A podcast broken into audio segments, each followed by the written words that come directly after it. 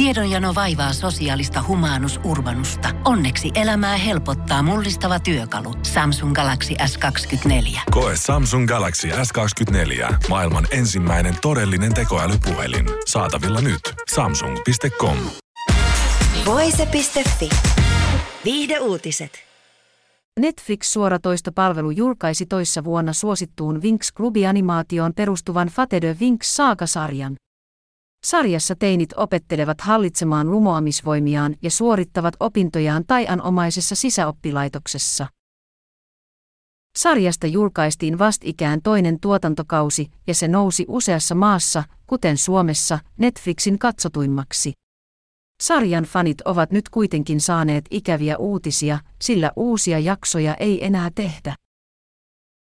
Nämä eivät ole mukavia uutisia, mutta Netflix ei aio jatkaa The Winx-saagan tekemistä. Tämä on kova pala varsinkin kaikille teille, jotka rakastitte sarjaa. Uutinen on sydäntä särkevä, mutta olen kiitollinen kaikille, jotka mahdollistivat sarjan tekemisen, Souran Brian tiedotti. Fate de saagaa tähdittävät muun muassa Abigail Cowen, Danny Griffin sekä Hannah van der Westhuisen. Netflixin mukaan sarja on kielletty alle 16-vuotiailta. Vaikka Fate de Winx saaga ei jatku, TV-lain julkaisun mukaan Winx-universumi on kuitenkin saamassa uuden animaation sekä elokuvan. Voise.fi.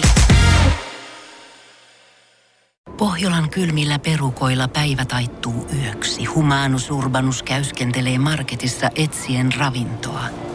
Hän kaivaa esiin Samsung Galaxy S24 tekoälypuhelimen, ottaa juureksesta kuvan, pyöräyttää sormellaan ympyrän kuvaan ja saa näytölleen kasapäin reseptejä. Hän on moderni keräilijä.